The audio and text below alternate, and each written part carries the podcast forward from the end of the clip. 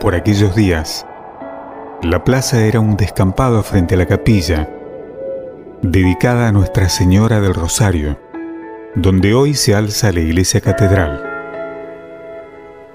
A su alrededor existía un puñado de casas, mayormente construidas en adobe y paja, donde vivían unas 80 familias. Sin embargo, con sus modestas viviendas, calles mal trazadas y sin veredas, la aldea era un buen lugar para que los habitantes de la zona pudieran comerciar, intercambiar noticias, proveerse de mercaderías y de algunos servicios básicos. Debido a la guerra, en Rosario predominaban las mujeres. Un 13% de la población era de piel morena, mayormente esclavos. La expectativa de vida apenas llegaba en promedio a los 40 años.